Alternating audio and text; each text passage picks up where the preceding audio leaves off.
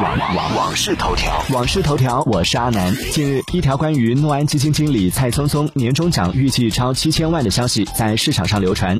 针对年终奖七千万的说法，诺安基金回应表示，诺安实行密薪制，我们并不了解其他员工的薪酬情况，但是依据已知的公司薪酬制度，这个数字太夸张了。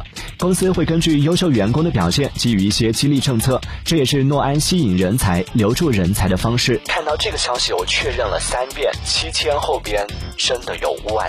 更多新鲜事就在网事头条。网事头条。